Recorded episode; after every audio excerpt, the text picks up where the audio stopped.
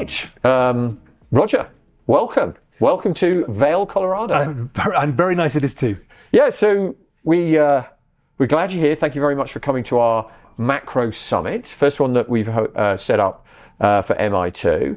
And you know, my vision is when I sort of set this thing up was look, I, you and I have been to loads of these things over over the over the years, and there's a lots of people who come to them and have great, smart things to say, but I always walk away half waiting, sort of, okay, now what do I do with all this smart information, right? How do I position my portfolio? How do I protect my wealth? How do I, you know, is there a trade that I can take away? So that's one of the objectives that we really have tried to set up, and and that's going to be on uh, the second day of the conference. But I think the other thing that I wanted to get at, and I was really getting a little worried that we we would miss some of these opportunities because I look at the world and there's a lot of vol in people's views. Yep. And that always sort of reminds me of those, you know, if you've been a, a stock trader or a bond trader, right? You any price action if trading, when you go after these big moves and you go into these periods where you get these periods of chop, either at the top or the bottom of the range, they're usually the formulation of either a pause before we break mm-hmm. higher or lower again, or a complete trend reversal. And it strikes me when I look at people's views, I've got my own, mine are pretty firm, I think, as to ultimately where we're going, the exact process of how we get there. And I know that you, in your day to day job, you interview the best of the best. And so when you look at the world, what are you thinking? Because I'm really looking at this world and I'm saying, I think we're at a major structural inflection point. I think lots of the trends started a few years ago.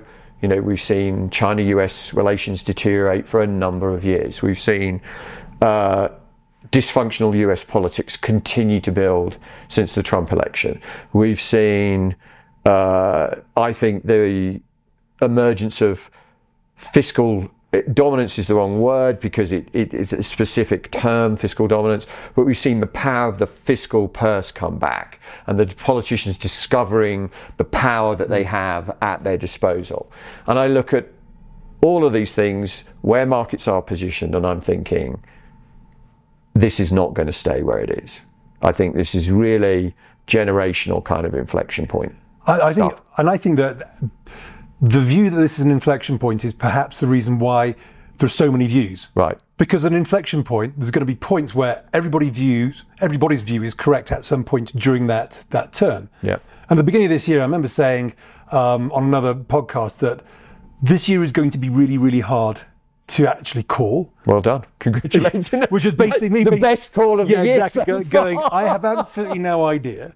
Um, and what I've actually spent my whole year doing is, and I, I you know, brazenly so, plagiarizing everybody else because there are bits of these different views um, which are coming right and some are coming wrong. But what I mean by that is that we've heard people say that recession's done, it's all behind us. People are saying that there's a big, big recession ahead of us. People saying we're going to have reflation. And I think this is, I think there's two big problems that we've got. One is that you're probably right in that there is, or I feel that there is an inflection point. Are we going from that kind of monetary world driven by monetary policy to a fiscal world driven by effectively politicians rather than policymakers Yep. within banks. And that was probably making its way through the last decade. Then obviously had this enormous exogenous shock of Yep. COVID, Yep. which has blown all the data out of all proportion, which means that we're all now trying to wade through all the um, all the sort of that backlog of, of revisions. Revisions haven't come through, so sometimes stuff that looks good gets revised as being absolutely Yeah. appalling, and vice versa. and so I think, and, and then within all of that, I think that you know I looked at last year and I said last year was a price shock. Yep. And I remember the beginning of the year going, oh, I think it could be a recession. Obviously, it wasn't because the US two quarters Mm-hmm. is not a recession. But there were recessions in certain geographies Sectors. and sectors. Yep. Parts of the house, certain households had them. And then I said, we'll probably have this period of transition where everything might look fine before we then go into a growth shock. And I thought the growth shock would probably be at the end of this year, but it's now looking like it might get pushed into next year. But I still think that's coming. Problem is, is that um, you know anyone who's predicting recession, great, wonderful, get it right, get it wrong. But what actually matters, as you know, is is you've got to get the actual direction, size of move of asset prices right. Yeah. If a recession comes, but equities go up because central bank is throwing loads of liquidity, then well done for pricing the recession, or well done for predicting recession, but sorry, no, no guitar. Yeah. You know, and I think that's the problem where we are at the moment. And so I'd actually throw it back to you and just say, you know, where where do you think we are right now? Because it still feels like you know we're in this position where we're seeing some big moves now in the downside in equity markets. So it could be that that breaks happening, but at the same time, with there's a certain element out there where you know, people are justifiably saying, plausibly saying, oh, we might get this reflation window before Right. we move into a genuine recession. So if I look at, we were definitely more in the recessionary camp, and I think you know we were picking it up particularly because if you're a macro guy, you tend to look at the manufacturing sector tends to lead. Even though it's a small percentage of most Western economies, it tends to be much higher delta, so it tends to be the driver of the cycle. And recessions and economies are all about momentum. So if you get a big enough drop in even a small sector, it can kill momentum in the broad economy. And once you start, for example, losing jobs, you know, a job lost begets another job lost, begets another job. You know, that that stone gets rolling. So we were definitely in that kind of recessionary camp. It worked from an asset trading perspective, to go back to your point, because we've been very bearish fixed income. We flipped, we went long, we kind of rode it down uh, a little bit. And the thing that started to get me disconcerted is I'm a very big believer in this concept that I refer to as hyper financialization. So, what do I mean by that? What I mean by that is if I asked you, you're not a specialist, what leads? Does the real economy lead the financial markets, or does the financial market lead the real economy? And logic would kind of dictate, well, it has to be the real economy. Real economy sets inflation, it sets growth, it sets wages, it sets profit margins, right? That should set equities and bond yields and all these sorts of things. The answer is not in the United States. What drives this economy is because it is so hyper focused on finances, is the price of equities drives the behavior of CEOs. And when stocks are going up, they're happy to hire people. And when stocks are falling, they get the cost cutting axe out and they start slashing. And so the rebound in equities that we saw at starting at the very end of last year has rippled into the real economy. And that loss of momentum that we of economic momentum that we played in the first half of the year that led bond yields to fall a little bit come off the boil that was all a function of last year's equity weakness.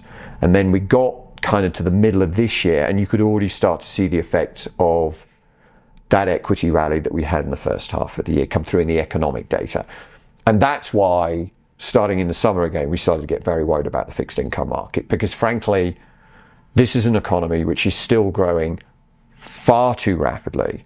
We think in an inflationary environment, it's not right to look at real GDP, you have to look at nominal because it's a combination of both inflation and real growth that you're trying to tackle. And um, it was, it's just, it's growing still at 6%, right? I mean, we're not an emerging market. 6% is the sort of thing you saw at the highs of pre the dot com bubble when the Fed was jamming rates up. You know, it's what you saw in 06, right before the, the GFC, right? There's very, very rapid levels of growth. And so we were kind of looking at this and going, ooh, the bond market's not going to like this. This kind of concept of reacceleration. But I think it truly is a function of the rebound in equities in the first half of the year. Now, where it goes from here, bonds have been still doing most of the tightening of financial conditions. Um, I think financial conditions have to remain at least this tight for a very long time. I don't think people quite realize what how high higher for longer is, but um, this makes this quite a difficult time to trade. And I'm sure this is essentially well, what you're picking up. Is, well, this is you know in many ways the thing because the question that I think a lot of people are trying to battle with is whether we go into a natural slowdown recession or whether, because of some of the things you're talking about, the Fed need to generate a recession. Because I think the bullish argument that a lot of people have is that if we go into a natural recession, then central bank policymakers have learned so many things over the last 10 years that they will work out how to cap vol and therefore support asset prices. Now, there might be the little bit of deleveraging in the first place, mm-hmm. but as we saw in COVID, if you chuck enough cash at it, it all bounces back. Right. So they do that. Now, that's, but that means that we need to go into a recession naturally and quickly yep. and a deep one. Now, if we don't, we go to kind of, in some ways, the, the, the argument that you're looking at first off, which is we get those high yields, and those high yields are because we've got certain elements of the market or certain elements of the economy, like oil prices again, starting to push up. We've seen wages which are a little bit sticky, and even though you know we've got the um, the shelter element of CPI coming down, we've got other things going up, and the volatility of the two means they may actually cap each other, cancel Yeah. each other out. So you get to this point where you're kind of going, okay, if you've got relatively low unemployment and you've got relatively high, or actually excruciatingly high GDP on a nominal basis, and you've got, you know, even if CPI was at zero, if everything else is looking hunky dory, the propensity is still going to be, well, we need to hike rates to make sure we don't get Right. a rebound in inflation. So again, it goes back to, and I think this is where people are grappling, is that some people think we get the natural recession. And this is the, I think it was the work by Deutsche Bank. They had that lovely little chart which said, you are here. So basically, the last 13 recessions, the last 13 recessions, as now they did that in June. As of now, of those 13 recessions after the first rate hike, and they counted that as it has to be 100 basis points, I think, in a year, Okay. not just 25. Right, not right, just right, 50 right, right, right. Of those of those 13 only two recessions would have occurred before this point in time. Interesting. so the other 11 would still be at least a year ahead and more with some way way out. The point being is that it would be perfectly Policy works with a lag. with a lag and and we've been so used to our, our, our recency bias of everything happens in double quick time. You get your recession you get your equity sell off you get the policy response and everything's off to the races again well, we think that's how the world works. We forget that for long, long periods, these things took years and years to play out. Or, in fact, as you saw in the late 60s, early 70s, or throughout the 70s, it was a decade and a half of up, down, up, down, up, down, but ultimately nowhere. I think that's the problem with people are, are grappling with is that everybody expects it to be a quick window. And so you see a lot of institutions who say, no point in having hedges because we get bailed out. Yeah. And they used to buy the hedges, and we, as we all know, they used to pay up for put protection. Yeah. They would spunk away a lot of money, and they go, "What's the point?" Because the next three occasions, the next three big ones, if you held out for a year, Doesn't make it. Yeah, if your didn't timing's matter. off, right? yeah, Yeah, no, I, I, I mean, look, I, I think you raise, you raise some a, a dichotomy, right? I mean, I'm very much in the camp, and you raised it here. I do not. I struggle. It's possible. It's possible, and there's one get out of jail free card, but I struggle with the concept of a painless reacceleration in growth. So by that I mean a sustainable, right? So don't get me wrong. Could you get a, you know, I look at the ISMs and some of the indicators I'm looking at suggest that the ISM, certainly manufacturing, should start to pick up from here, right? yeah, very much. Um, now, is that sustainable? That's the question. The problem that I struggle with is not at 3.8% unemployment. Because, and you raised it, if nominal GDP stays high, which is great for stocks, right? Because that's they earn nominal GDP. If inflation tomorrow morning was zero, that's kind of the wet dream for most equity bulls. They'd be like, "We're done," and my response would be, "No, you ain't," because your real growth would have to go to six percent. Trend is according to Jay Powell, 1.75. So you're advocating we can grow almost four times trend without creating underlying inflation with 3.8% unemployment. And we've only ever tried that once, and that was in the late 1960s, 66, 67, where we had this first burst of inflation out of its kind of very low trading range of the early 60s. Fed hits it, comes back down again. They panic because they end up with a little banking crisis. They kind of give an injection, give some of the tightening back. The economy catches again, courtesy of ongoing fiscal spending, and inflation comes roaring back. And the next move on equities is having been down like 20% in 60, early 66. I think it was 68, they dropped 35%, right? So the, it wasn't sustainable. Hmm. And that's what I truly struggle with. I, I think that the Fed has had it and they can't enunciate it. They can't do what the Bank of England said when they said, you know, oh, you're going to have the worst recession you've seen in the post war period. Like the Fed just can't do that, right? The politics just don't allow it. And so I I think they've always been intent. And if you looked at the SEPs, they would had forecasts of unemployment in there that are only recessionary forecasts, right? Because we know the Claudia Sahm's metric, you know, the 0.5 rise using the three month moving average of unemployment, actually, you don't need to bother with that. You don't have to wait for the three months. You can just do 0.6 on the straight index. Mm. It's exactly the same thing. But the point is, is they had forecasts of unemployment that were using the whole post-war period recessionary. They Yeah. never said recession. So I think the intention was all along recession. I think your point about markets forgetting it works with a lag, I think is definitely true. And, you know, but I get this dichotomy. I mean, what I have what I think is the get out of jail free card because there's one thing that could happen that could inflation could come down, real growth could re-accelerate, employment could stay low, and inflation stays low. So I've got one get out of jail free card, and that's AI, maybe, and productivity. Have you thought about that scenario? I think that the I think things like AI and productivity take a long time to actually get into the real world. Now I'm with you on that one. That's the problem. No, It's, it's, it's, I mean, we talk about it coming sort of overnight, and it never does. And so I think this is the problem is that we're talking about things that need to happen coincidentally and quickly in a positive way, Yeah. and they never do. And I think that the, the, the real battle here is that if you have no recession, well, stepping back actually, every single recession since the war has two things in common. The most important thing being is that unemployment explodes higher. Every single one. Now, sometimes recession causes unemployment, sometimes unemployment causes recession. They're coincident. That's the key thing. And when you get that move up in unemployment, that's when you get a normally tradable low in the equity market. Some of them aren't very powerful, like 1980, 82, and 91, but they always happen inside the recession. Correct. Always, every Right. single time. So let's say that's not going to happen now. So this is the we're going to have the immaculate recession where you don't get unemployment going up, which actually means it can't be a recession on that sort of metrics that the, the Fed, well not the Fed, NBER uses, Yeah. which is depth, diffusion, duration. Yeah. Because it's the unemployment that means it gets into the whole economy. Right. So without unemployment, you don't get a recession.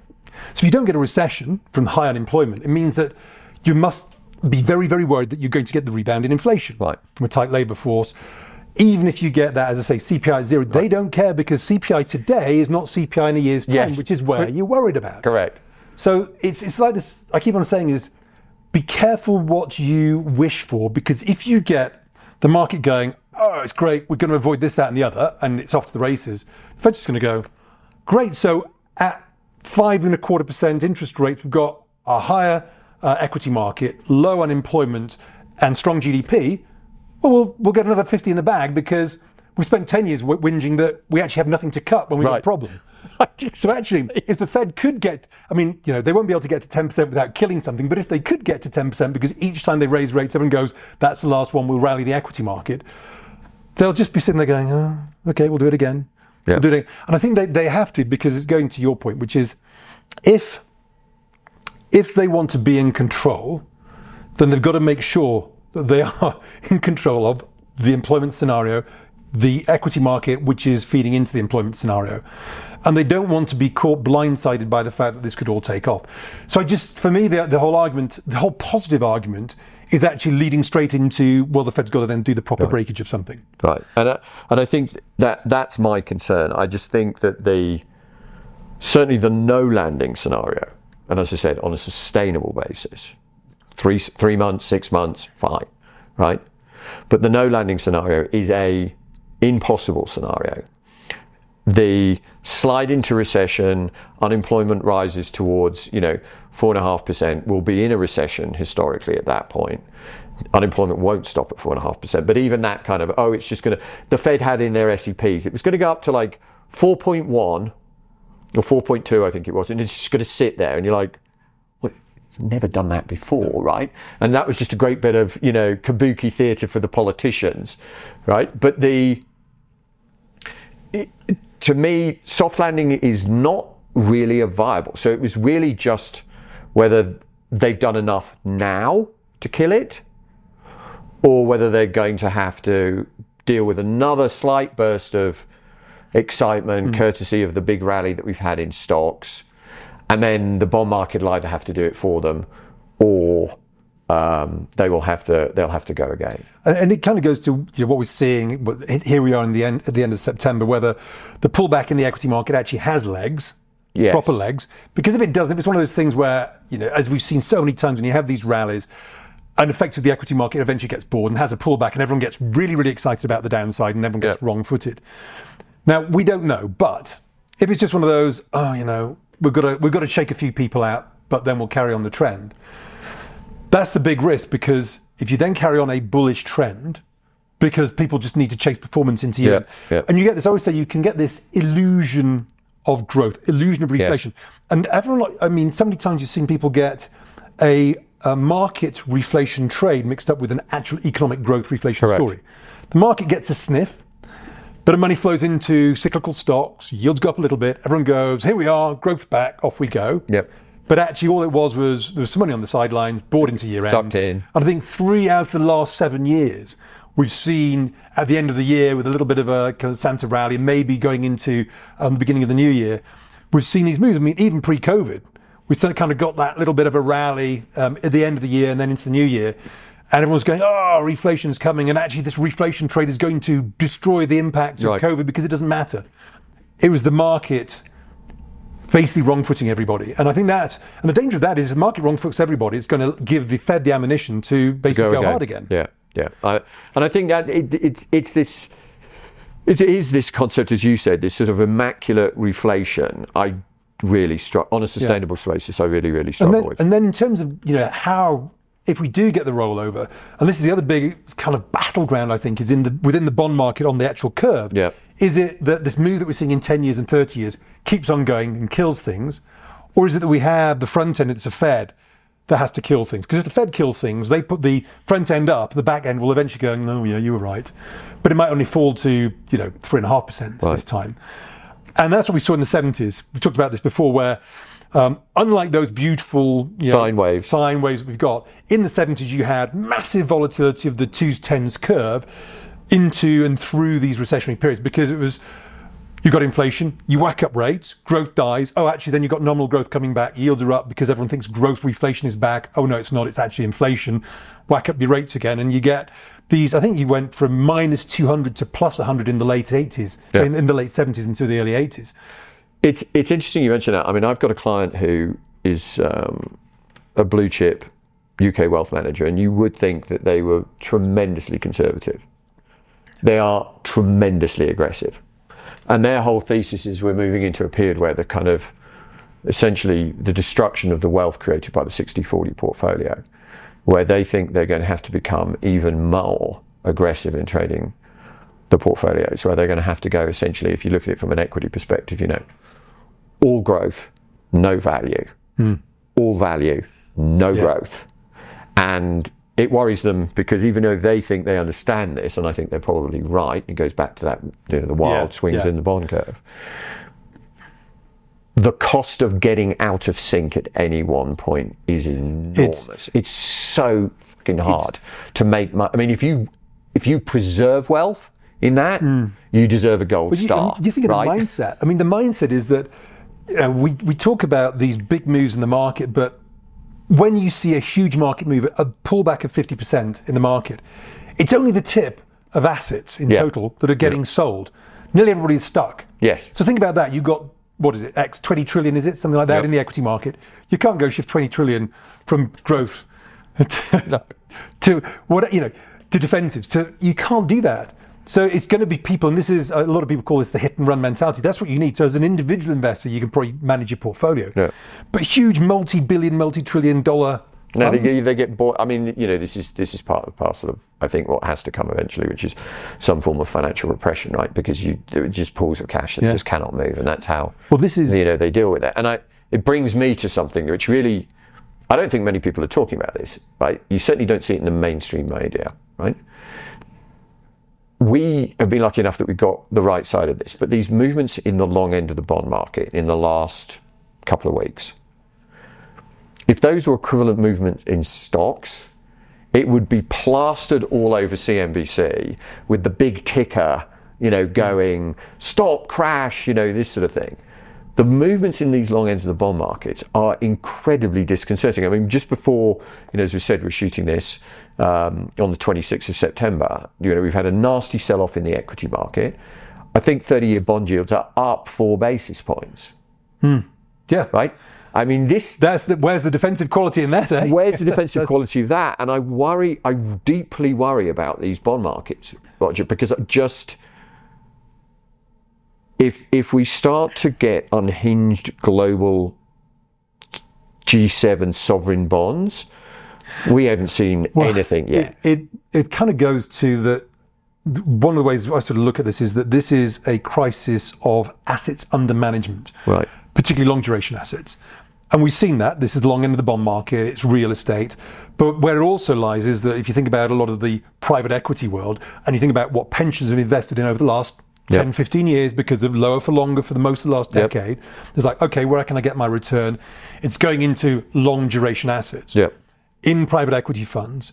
And most of those private equity, fu- equity funds are probably thinking, you know what, these things normally last about a year and then bond yields will fall and Yes. mark to market will come back.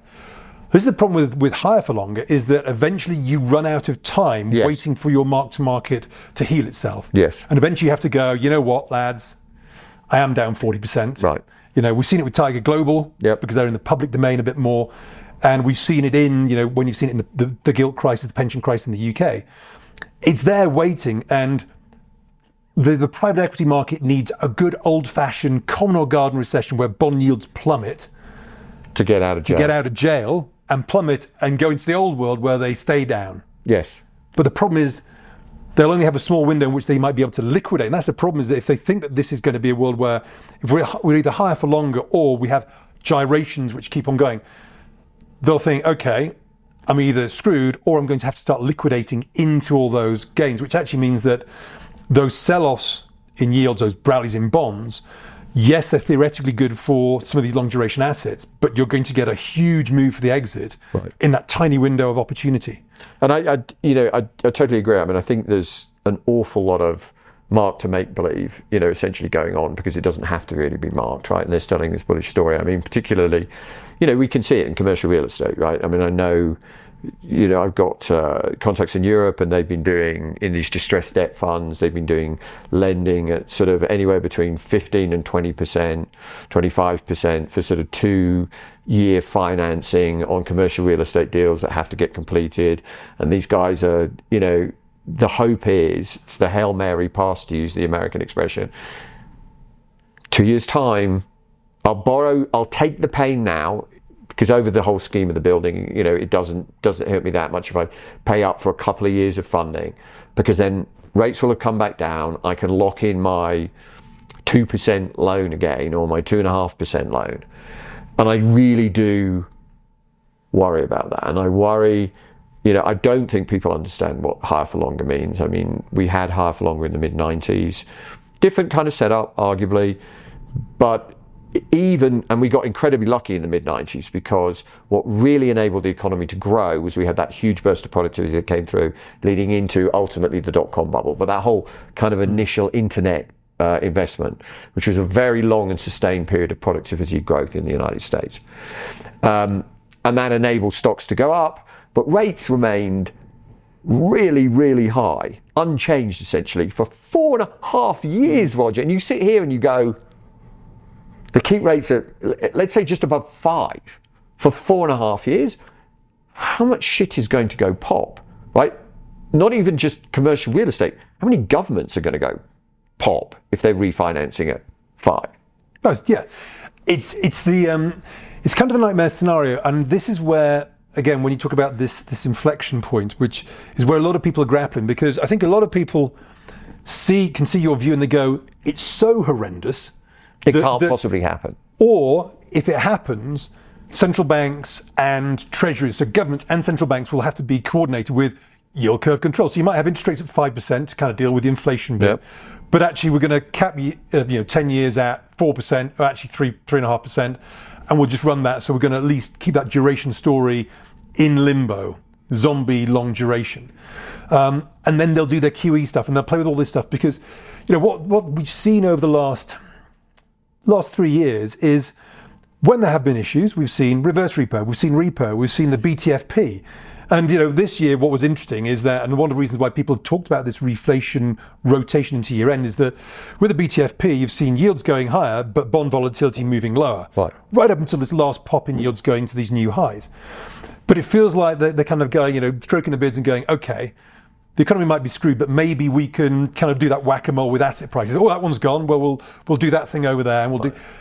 And so, I guess one of the questions that a lot of people are thinking is, do asset prices or certain parts of the asset price matrix divorce themselves from the reality of the interest rate curve and the economy, so that you do get a recession, but I would already argue. I mean, I've read some research recently, which is just frightening when you start to, you know, look at long-term equity yields versus bond yields, and where that would mean equities actually should be trading. That Mm. arguably U.S. equities have already divorced themselves from the long-term reality.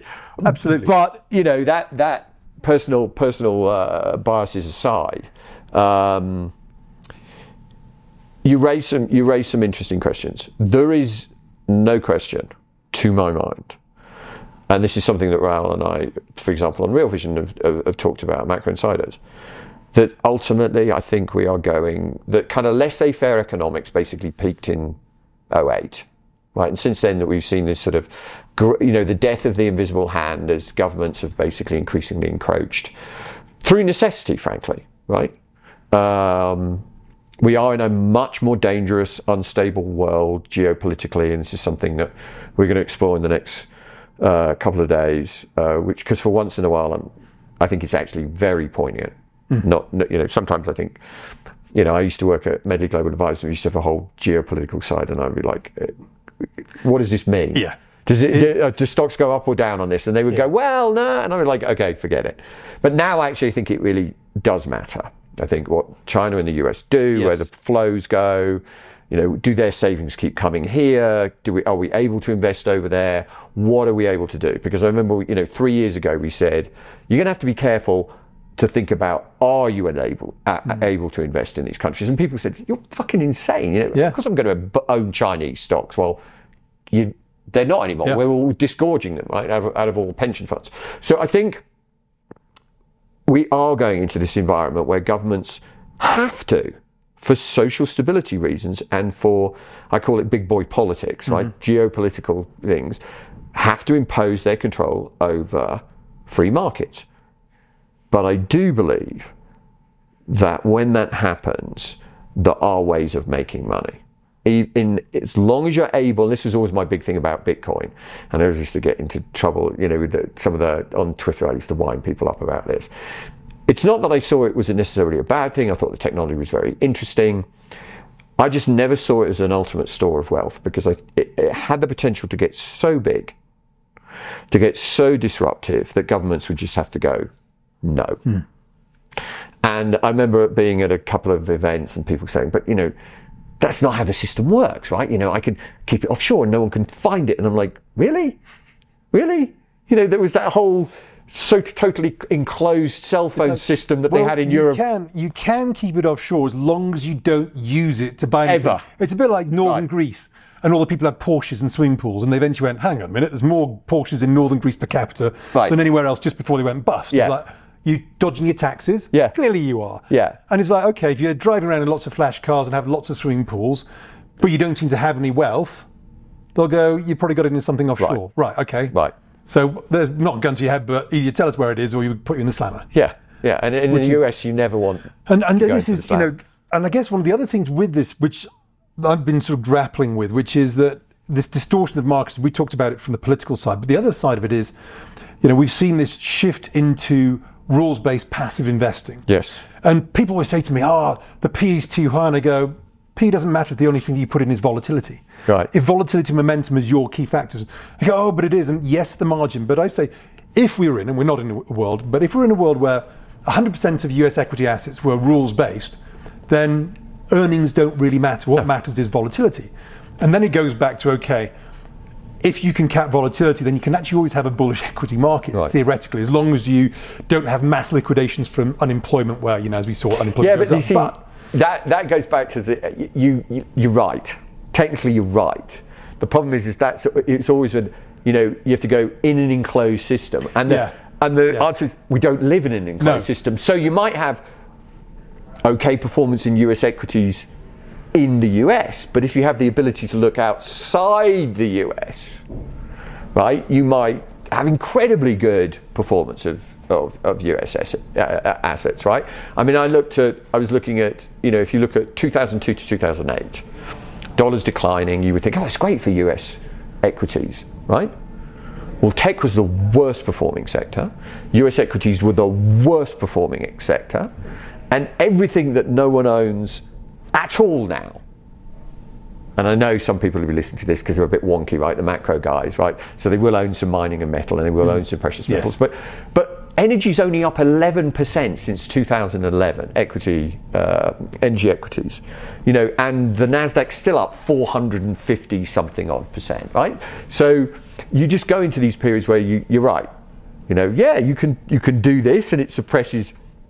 You whack this one mole here, but this other mole raises its head, and we're what we're trying to help people to do, and this is really what I want this conference to try to do, is identify where these other moles mm. can come out, and you grab those at least for a long until that gets whacked, yeah. right? It just gets a very yes. interesting world. So yeah, I mean the, the example I use there, just so you know, when because I think we've moved to about 65% of US assets are now rules based yes. rather than passive. So it means that at the margin, the active managers are less relevant because everyone goes, oh, the Bank of England, not Bank of England, the Bank of America survey, and active managers are doing this, and I go, yeah, but active managers have been effectively liquidating their portfolios on average over the last 10 years as money has gone into the, the sort of the passive stroke rules base. And so those sorts of things don't matter. You need to almost break that part of the, the but you could over time, don't you? I mean, over time, let's say, you know, the weightings in the S and P will change, right? And we could go back to a situation where tech has got a much lower weighting and energy has a much higher weighting. And we know you actually raised it before. You can't jam all that money quickly into no. these tiny mm. weeny pots in the market. So I, I agree with you. I think you know the the there's lots of inbuilt stabilizers. But I think when you get to a point, and I think it's interesting this conversation, clearly because we're none of us know exactly how this thing pans out, but we all sort of look at it and go, there's something something that stinks something, something stinks something, here right and i know this isn't going to be the way it's well i think it's because we know that if there wasn't, you know, if there weren't so many policy tools now. So before it was interest rates, and it was like, oh, interest rates weren't working, so we'll do QE, and now we'll do lots of other backstops. So there seems to be all these different things, which you've almost got to run them over. And you know, they managed to run themselves over in 2008 yep. by going, oh, actually, we'll let that company go. Now, if they hadn't, they probably wouldn't have run themselves over. So having learned from that that you don't let anything major happen, it kind of goes back to that sentence where a lot of people remain relatively constructive is that they've got our backs. So, what is it that we need to actually mean that the central banks can't do anything? So, I, I, kind of the one or two things I look at. Yeah. so, like, what are you looking at? Well, I see, still think that there is a risk that China might one day go, you know what, eight on the renminbi, yeah. 7.3 at the moment. This is actually pretty bad. We're going to do one of those things like we did in 2015 16, yeah. where we'll do yeah. it.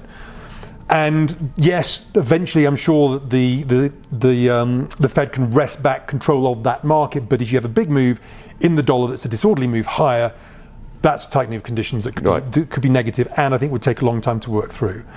Um, outside of that, I don't think you know it would be a sudden and incredible pop in CPI. I don't think that's going to happen. There might be a move higher in CPI, but I don't think there's going to be one of these. Oh, we were at three and a bit, and now no, we're at five. back at eight or something. Yeah, yeah. That, we'll see it coming because it builds. Yep. Um, unemployment has to suddenly surge, but initial jobless claims have actually been getting better, not worse. So for me, it's, it's very hard to see something that's not an exogenous shock. So if you don't mind, I'm going to say you're thinking too small. So I've got two things that worry me.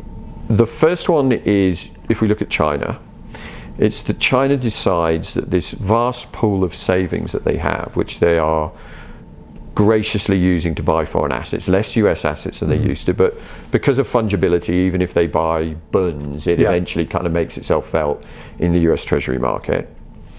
That China says, you know what, we really do have to kickstart consumption. We really have to move from this G and I based, government and investment based uh, economy. We need to boost C, right? And if we need to boost consumption, we need our savings back onshore to direct them into spending. Um, and that would be an absolute fucking disaster for global fixed income. Because there's no one else out there who can buy, you know, you'd have to go straight into QE. Yeah. Right? And um, that has big consequences uh, if you do that, particularly if you're either in a strong economy or uh, you know you're you would certainly hurt the dollar materially. So I think that. But doesn't is- doesn't that run up as you say? I'm not thinking big enough, but in and of itself, doesn't that run up into the size issue we talked about earlier, which is, let's say China did that and tried to do it at speed, the market would actually reprice their assets so quickly that they'd lose out. So they might as well go. We've mean, got to do this incrementally. Maybe, I mean, it's a but they are- ten-year game, not a, a one-year game. Well, I mean, they could do it. They could. They could slowly. Yes, and they're, they're caught in this sense, but they're trying, right? You can see they're buying tangible assets, right? They're, they're reducing what they've been owning Yeah. uh, in G uh, or in certainly US uh, fixed income. So that's one that I worry about. The second one I worry about is something that I've been worried about for a while, but I think really could potentially be coming to the fore. And that is if we move back into, and I, let me rephrase that. Worry is probably the wrong. It has significant market consequences. So from a market perspective, it's you have to be ready for it. Is it societally worrying?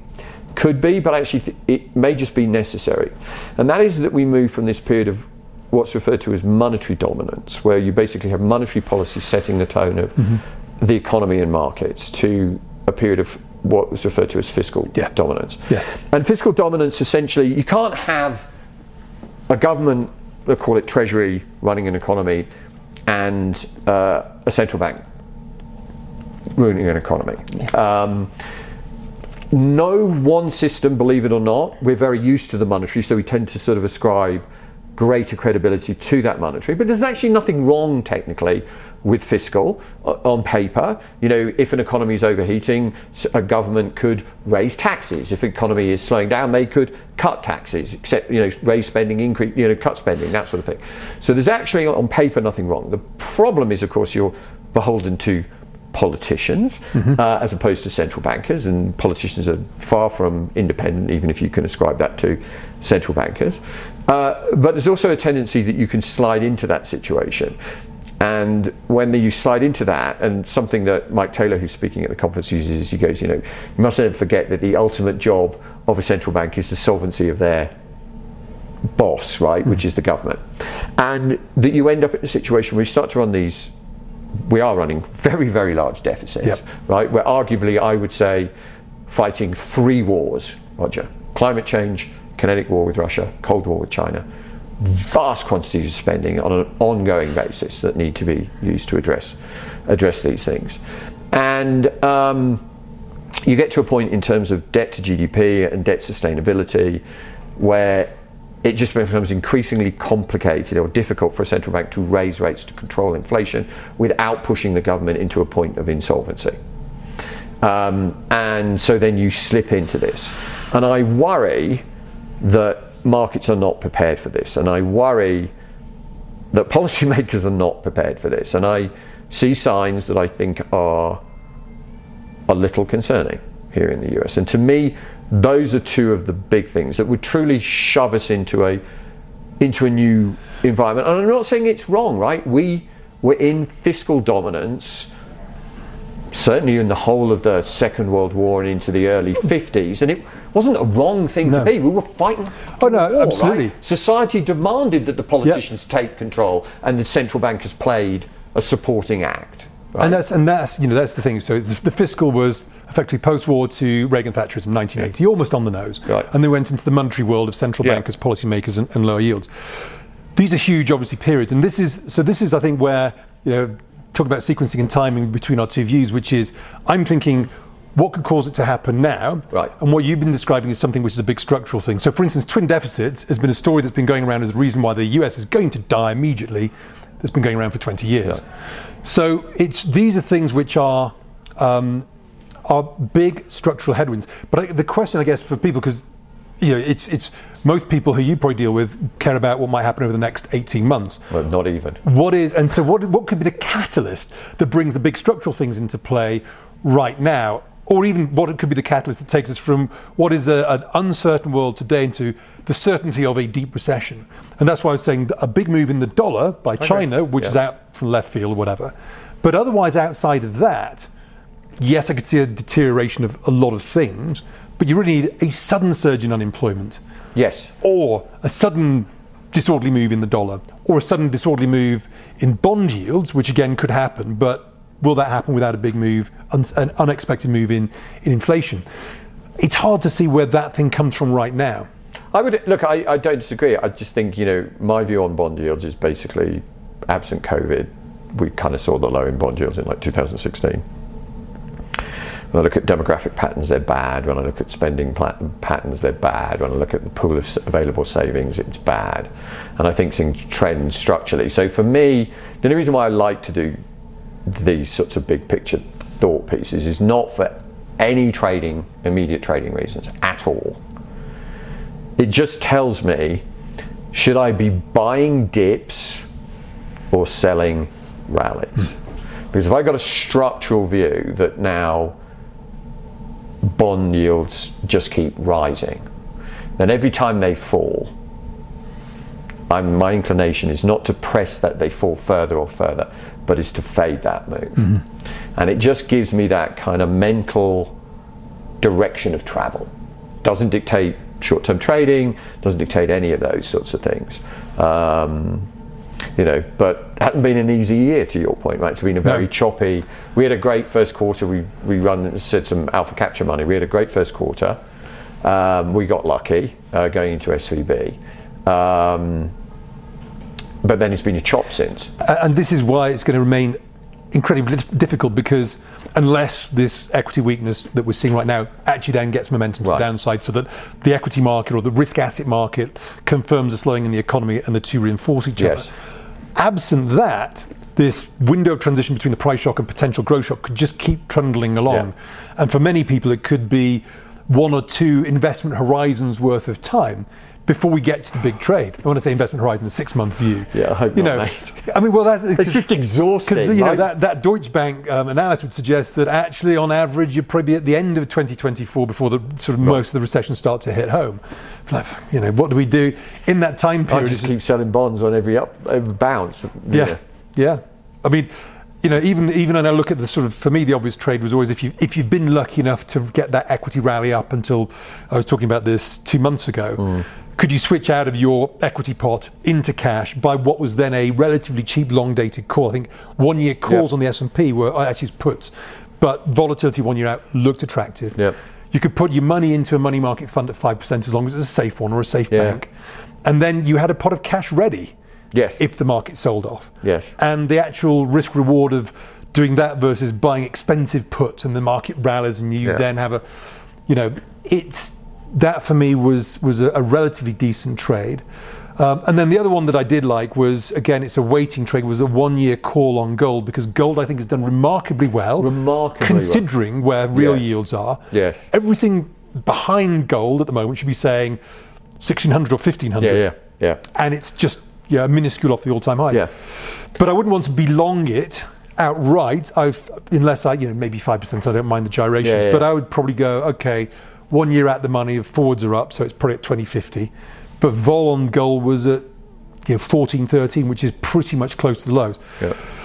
But these are not conviction trades at all. No, it, it's it's it's it's a very it's a very very tough trading environment. And we were just said most recently we were short bonds. We did okay uh, out of the move up in the US yields. We kind of tried to play it in Germany as well. Isn't really working much. There's no momentum there at the moment. Um, you know the data isn't great. Um, I've, you know, we've got some short stock positions on. Our CTA actually is short everything, every every equity I think, except for the Nikkei. So it's the the Russell, the S and P, the Nasdaq, the the uh, the uh, DAX, FTSE, it just doesn't have the Nikkei on. I mean, and, and the problem with all those trades, and I looked at it with the DAX because I sort of say to people, look at the German economy, go, oh, it's terrible. I go, and where's the DAX? Well, it's near the all-time highs. But the problem is, this is because of global. This is how global investing works: is that the DAX won't roll over until the US rolls over. Right. They all Right. roll over together, and then it's which performs the worst. I mean, yeah, and a lot of people have the downside on the DAX on. DAX puts are quite expensive. at the Yes, they are quite expensive. And, and uh, here's one that, you know, it's something that I've been looking at.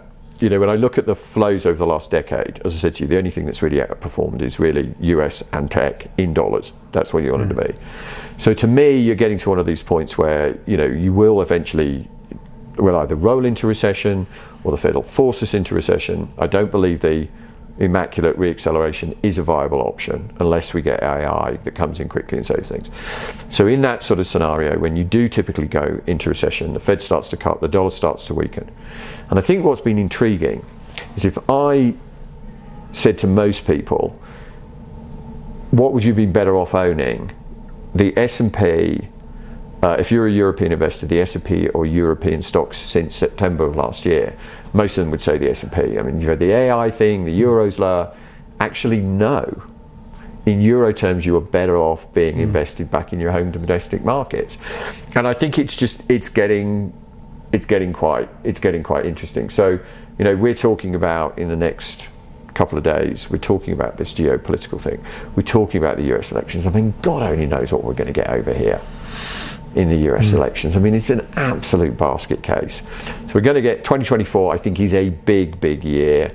I think we're getting a lot of culminations of these things, and I think it's a very exciting point. And I hope, I hope to go back to your thing, we get some clear trades out of it because I don't want to sit here and just be pontificating about this shit and not be able to make money. Yeah, I think the trades will be um, they will be those hit and run trades. They will be trades where you've got to be not glued to your screen, but you've got to just be a little bit Yeah. more looking at it because, you, as you said, you know, it's, the days at least have gone until some trend reestablishes itself, and it might be a much more volatile trend than we're used to in terms of two years up, two years down, rather than up, up, up, up, a little Yes. bit down, up, up, up.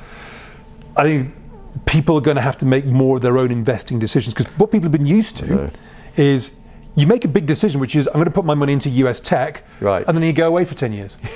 and that was it. Yeah, and everyone, great. and you always just, you know, and I always say to people, you know, because I always go, oh, I'm not an investor, but you made the biggest decision when you decided were you going to go long bonds or long equities. What you did was give it to someone who might outperform another equity manager by Yeah. 200 basis points a year. Right, if you're But- lucky. If you're lucky, but the 8% that you made or the 10% you made was because you chose. Well, you just got to do that a little Yeah, bit more exactly. often. Exactly, exactly. And it's going to be hard. And it's going to be hard. It's going to be very hard. It's going to be hard. Well, look, thank you very much, mate. I hope you enjoy the next couple of days. We'll do. Absolutely. Uh, I think you're comparing some of the forums and panels and various things. So I think you know, hopefully they'll give. I think a lot of these themes are going to be recurring I think a lot of because them they are are gonna be- because no one has the answer. no one's got the no one's got the definitive Only answer. smarties have Only- the I- look, I know I have the definitive. No, I don't have the definitive answer, but um, I want to thrash some of these things out because I, I, as I said, I walk into the room and you just go, "Fuck's? Something stinks in here. It's not right, right? Yeah.